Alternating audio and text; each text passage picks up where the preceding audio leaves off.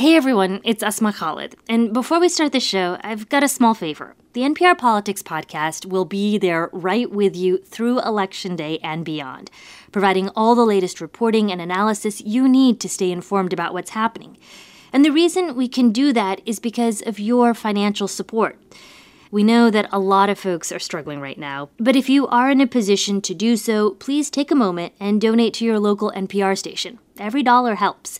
You'll be funding the reporting you get from this podcast and so much more. Just go to donate.npr.org/politics to get started. Hey there, it's the NPR Politics Podcast. I'm Asma Khalid. I'm covering the 2020 campaign. And I'm Scott Detrow. I also cover the campaign. We have talked a lot on this podcast about how different this election season is. That's right. And already over 60 million people have voted early. They voted either in person or by mail, largely in a response to the coronavirus pandemic. And a president who has invoked conspiracy theories to call into question the legitimacy of this system. All of that has made people uncertain about how and when we might actually know the results of this election. We've talked a lot about how the vote will be counted, but today we want to talk about how outlets like NPR report on election night who has won each state and what goes into that. So, we thought it would be a good idea to talk to the folks at the Associated Press, who NPR and a lot of other news outlets rely on to make that call. And so joining the podcast today is a special guest, David Scott. Hey, David. Hi.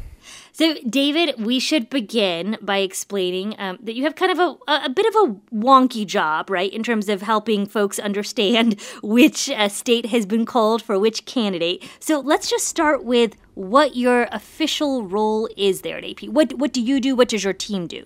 Sure, I'm one of the deputy managing editors at AP. It's my job to make sure that our coverage on election night, especially around counting the vote and calling races and declaring winners, is what it is. Got it. And and how long have you all at the AP been calling races? Like how long has the Associated Press been in the business of doing that? Well, we got our start counting the vote in 1848, oh, wow. which is two years after the cooperative was founded. Um, you know, the the members of the cooperative back then didn't want to wait for uh, the vote to get counted up, and there's really no provision in the Constitution that says who should actually do all that counting, who should say who the winners are. But we've got a long history of of playing this role in the democracy. So I think what what gets the most attention and what we want to talk about the most here is when the AP calls a race, when you hear Ari Shapiro or Ailsa Chang or, or NPR's other hosts saying, you know, the AP has called California for Joe Biden. Uh, we have talked, like I said before, we have talked so much about how it's going to take a while for states to count all of the votes and make sure they're all in. That's something, you know, California especially won't have finished for weeks. But oftentimes the AP calls a race before all the votes are counted, sometimes kind of early on in the night. Can you explain what what the AP is looking at, what it is thinking about when it decides to call a state for one candidate or another? Sure. At, at its heart, the most simple thing that we're doing is looking at all the available data to make a determination can any of the candidates who are trailing catch up? Do they have a path left to victory? Uh, and in some cases, that is a fairly simple, straightforward call. Uh, a state that has been Republican for generations. A state in that state, uh, Republicans have far more registered Republicans than there are registered Democrats. Uh, the state has voted uh, uh, in the primaries. There were 10 times more Republicans voting in the Republican primary than in the Democratic primary all of the pre-election polls show the the Republican candidate winning. When you have all of that data lined up, those are the calls that you can make really early in the night. Sometimes we even make them at poll close using our election survey, which we call AP Votecast. Other times the races are really competitive. They're really close, and that's where you have to wait for the vote count. And we have to look at all the various ways that we look at the vote count. So it's not just sort of the top line number, uh, who's up and who's down, but we were looking at where the vote was counted, you know, from what parts of the state has the vote come in. We're looking at when the vote was counted. We're looking at how the vote was cast. Were these election day votes? Were these advance votes? And so we're looking at all of those various pieces of data to all come back to that central question can the candidates who are behind catch up? And when we've determined that they have no longer have the ability to do so, they don't have a path to victory, that's when we can call the race. And we're going to talk about VoteCast in a little bit in more detail. But um, j- just to follow up on that, I'm wondering what, if anything, the AP is doing differently given all of the mail-in ballots that that might take a while to count. I think the one scenario that that has been focused on the most is the fact that, like Pennsylvania, one of the most important states. Uh, you know, a city like Philadelphia might have hundreds of thousands of vote by mail ballots to go through, and they won't start counting until election day itself. How much does that change the way that the AP looks at all of the data coming in from Pennsylvania? Before this year, before the pandemic, there were many states, five, that had all mail elections. There were several states that had what I call multi mode elections, where there's early in person voting, there's uh, early vote by mail, there's absentee balloting, and there's same day voting. So having to analyze a state and look at the vote and how people are casting their ballots in those ways isn't new. We've we've had to do that for for many elections. What's new this year is having to do it in so many more places and at a scale that is really unprecedented. Um, this is going to be the first election in American history where more than half of voters are going to cast their ballot before polls open on election day. And that's such an amazing idea that that transition is taking place and it's taking place incredibly rapidly. Like we were always going to get there but i didn't expect it at the start of this year that it would be this year. It might have been two election or three election cycles away. So the things that we had seen develop over time the shift to more advanced voting the shift to at, at ma- all mail balloting in some states that's been happening but what the pandemic did was just accelerate it. So, so david on that note you're talking about just having to deal with the scale of, say, vote, voting early or vote by mail in a different way this election cycle. Are you all, you know, changing anything in terms of your processes because of all those changes? You know, how do you deal with that sort of uptick in the early vote, just in terms of what you guys are doing behind the scenes? Yeah, I think there's two things really that come into play here. One is our team on the decision desk is about 60 people. So there's a lot of knowledge transfer happening right now and has been happening for the past several months where we've had to teach analysts and race callers and editors on our decision team who may not have had personal experience with dealing with large advance vote or all mail in vote, uh, how to do that. Uh, the second thing is just more research, just more research. There's so much more to know this year. There's so much more that we don't know about this year uh, that we have to try to prepare for. This week, one of the things that we're really looking into is trying to get a sense of how quickly that advance vote might be counted in the context of all of the vote. So, one of the things that we've always looked at on the at the decision desk on election night is at what point in the night historically have states completed their count? It's midnight. These, these states are usually at 98%, and these states are at 70%, and these states are at 60% of how much vote they've counted.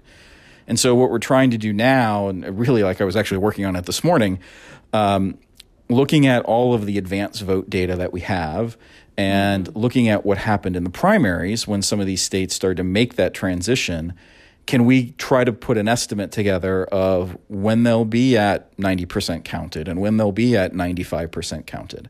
And that you know those are guide rails. That's guidance that we can use on the decision desk as we start to look and analyze when is the race ready to call.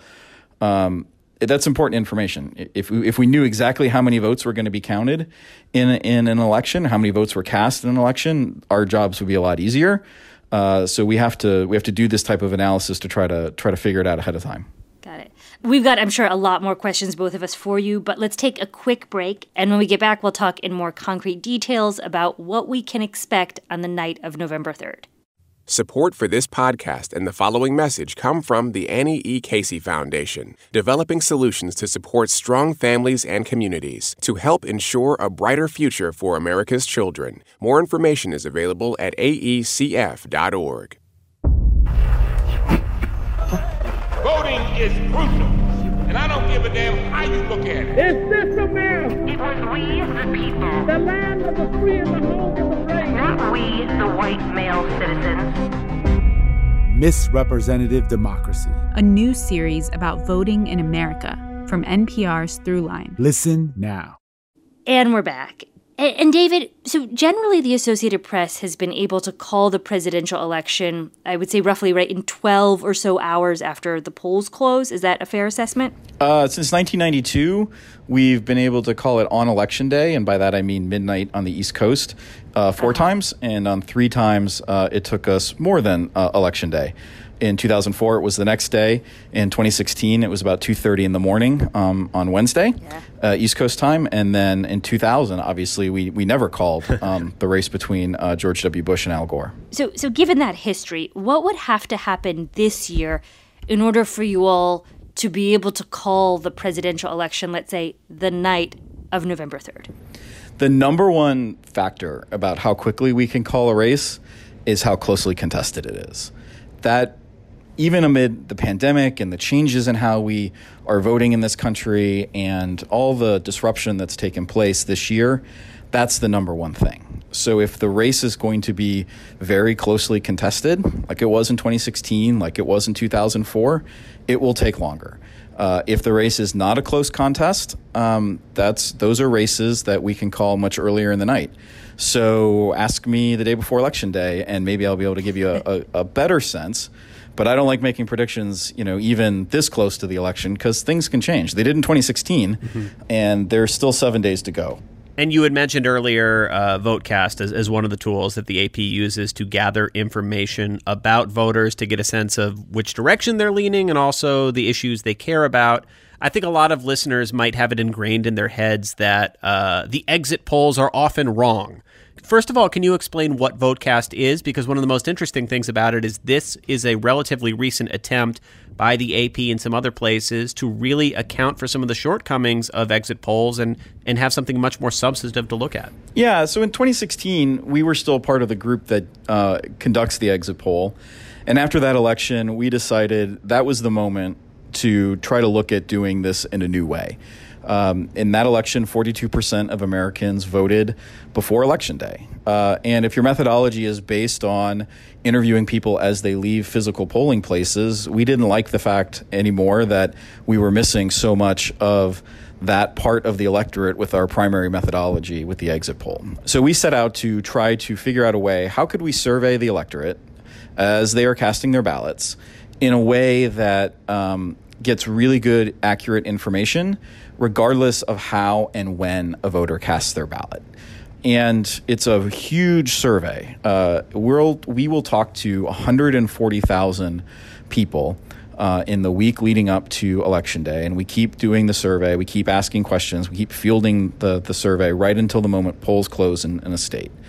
And so, what we're able to do is use that very large sample to paint a really accurate, a really deep picture of the electorate so we can try to understand it uh, both in real time on election night, but in the days and weeks after to have something to go back to to sort of tell the story about why. To, that's what we like to say. It's, it's the, the tool that we use to tell the why story of election day. So, David, let's let's be honest here. Um, there's so much pressure on so many election administrators all across the country. I mean, the AP, there's a lot of pressure on you guys too. So many news outlets look to the AP to see who won, to see what the votes, uh, what the votes are. How, how are you dealing with that all that all that pressure this year?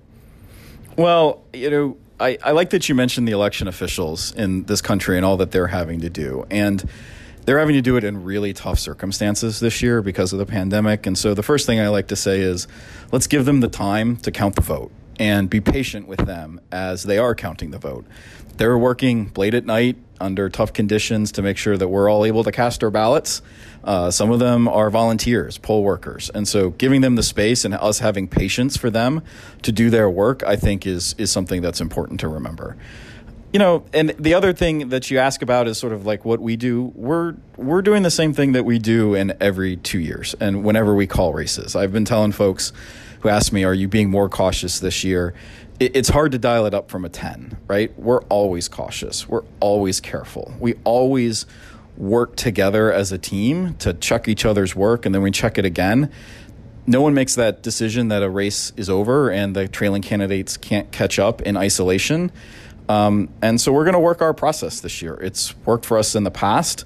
Uh, we feel good about it, um, and we're going to do our work on election night. We're not going to worry about what anyone else is doing that night. Um, the numbers are going to come in, and we're going to analyze them, and we're going to look at what the people have said in their votes, and then we'll tell you who won. Fair enough. So you mentioned there though a couple of times, you know, this need to stay up late. Uh, Scott and I will also be staying up very late, uh, possibly not sleeping into morning edition. Uh, what do you do? I, am curious. What do you do to stay up uh, on election night? Just lots of coffee. Uh, there was a, a time in I think it was 2014. I posted a picture. Uh, on whatever social media system I was using back then, of like 14 half uh, empty or half full Diet Coke cans on my desk. Um, it'll probably be something like that again.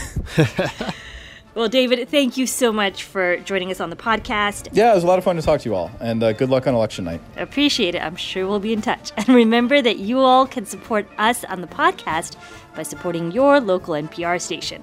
To get started, just head to donate.npr.org/politics. I'm Asma Khalid. I'm covering the 2020 campaign. I'm Scott Detrow. I also cover the campaign. And thank you for listening to the NPR Politics Podcast.